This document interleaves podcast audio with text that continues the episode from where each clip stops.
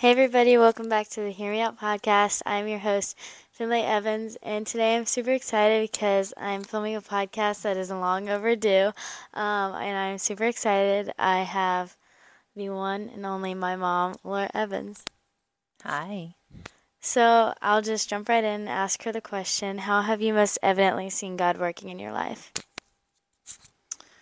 Um, well, you know, I would um, start off by just saying simply his provision in my life. He um, has been faithful uh, for many years and um, just recently has really been teaching me uh, through parenting um, how to trust him.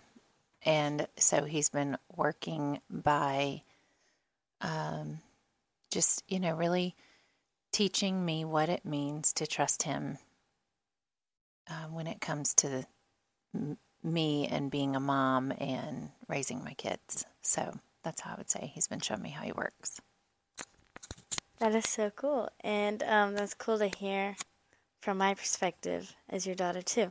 So, Mom, what is your favorite Bible verse and why?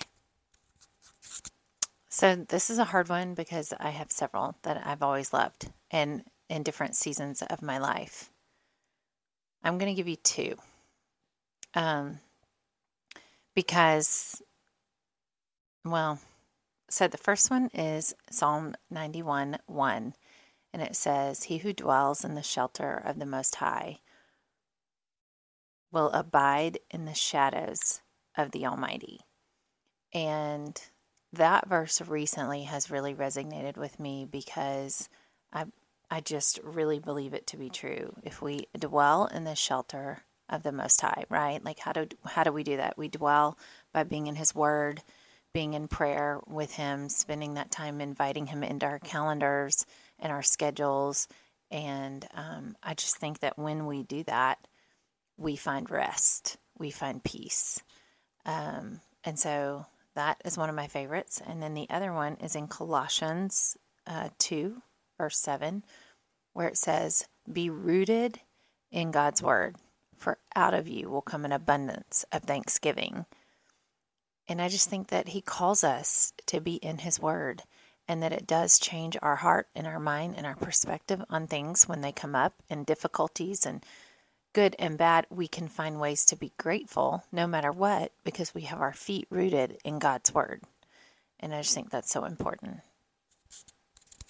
Those are such great verses, and I love how both of them kind of are both around the fact about dwelling in God's Word, and how you both related them back to that because I do think that um, God does want us to dwell in His Word, and I think that's such an important factor of learning about Him and um, exploring your faith a little bit.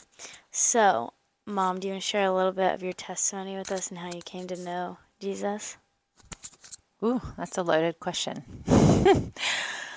um, you know, basically, when I was young, my mom read a devotion to me on a regular basis. And um, one evening, while we were laying around and I'm listening to her read the devotion, I had the realization that I was a sinner who needed a Savior.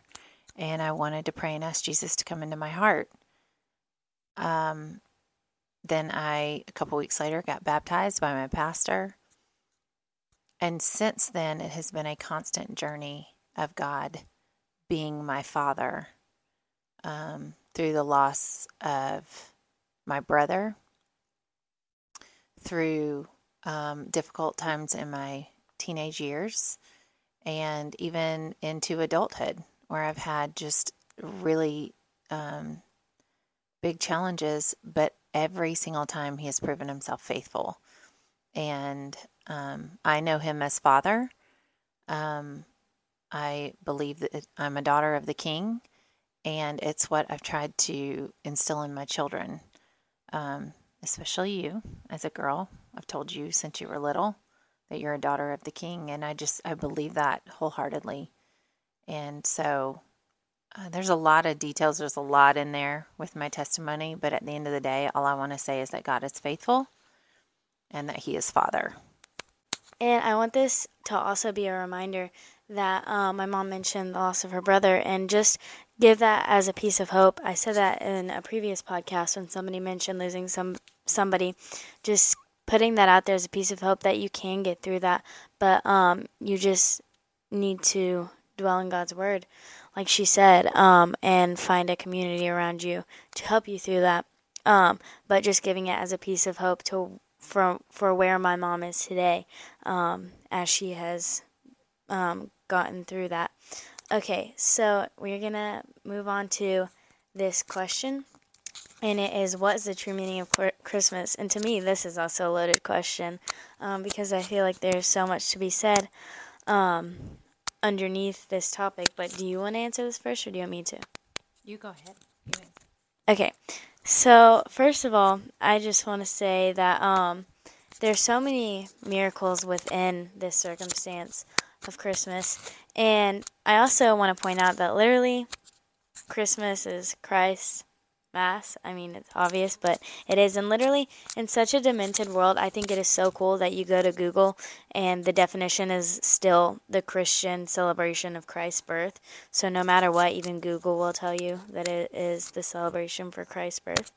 Um, but also, um, mentioning some of the miracles um, underneath the circumstances that, like, they that Jesus and Mary survived because a lot of people didn't survive that back then. Um, birth and just you know the mom and the baby, and then also um, they did it while avoiding Herod while he was out to look for them, and um, but they did it avoiding him, um, and that the fact that God gave Mary and Joseph comfort um, through, you know, like how scary that would be um, under their circumstances when they when the angel came and told Mary um, that she was going to have Jesus.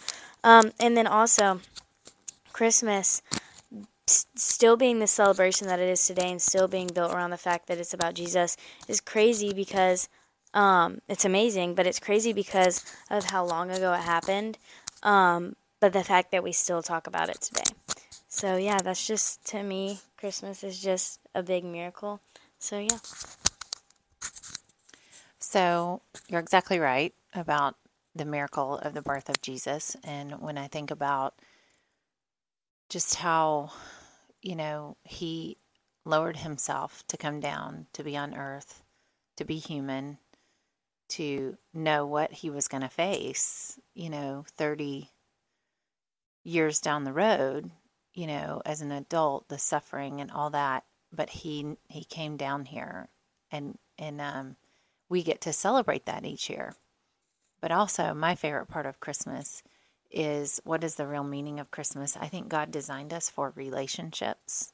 He designed us just as He came in as a son, um, you know, for us as families to come together and enjoy each other and to celebrate that, take time to recognize it, but ultimately, um, you know, to make each, remind each other that it's not about the things that we give each other, but it's about the time and feeling loved and valued.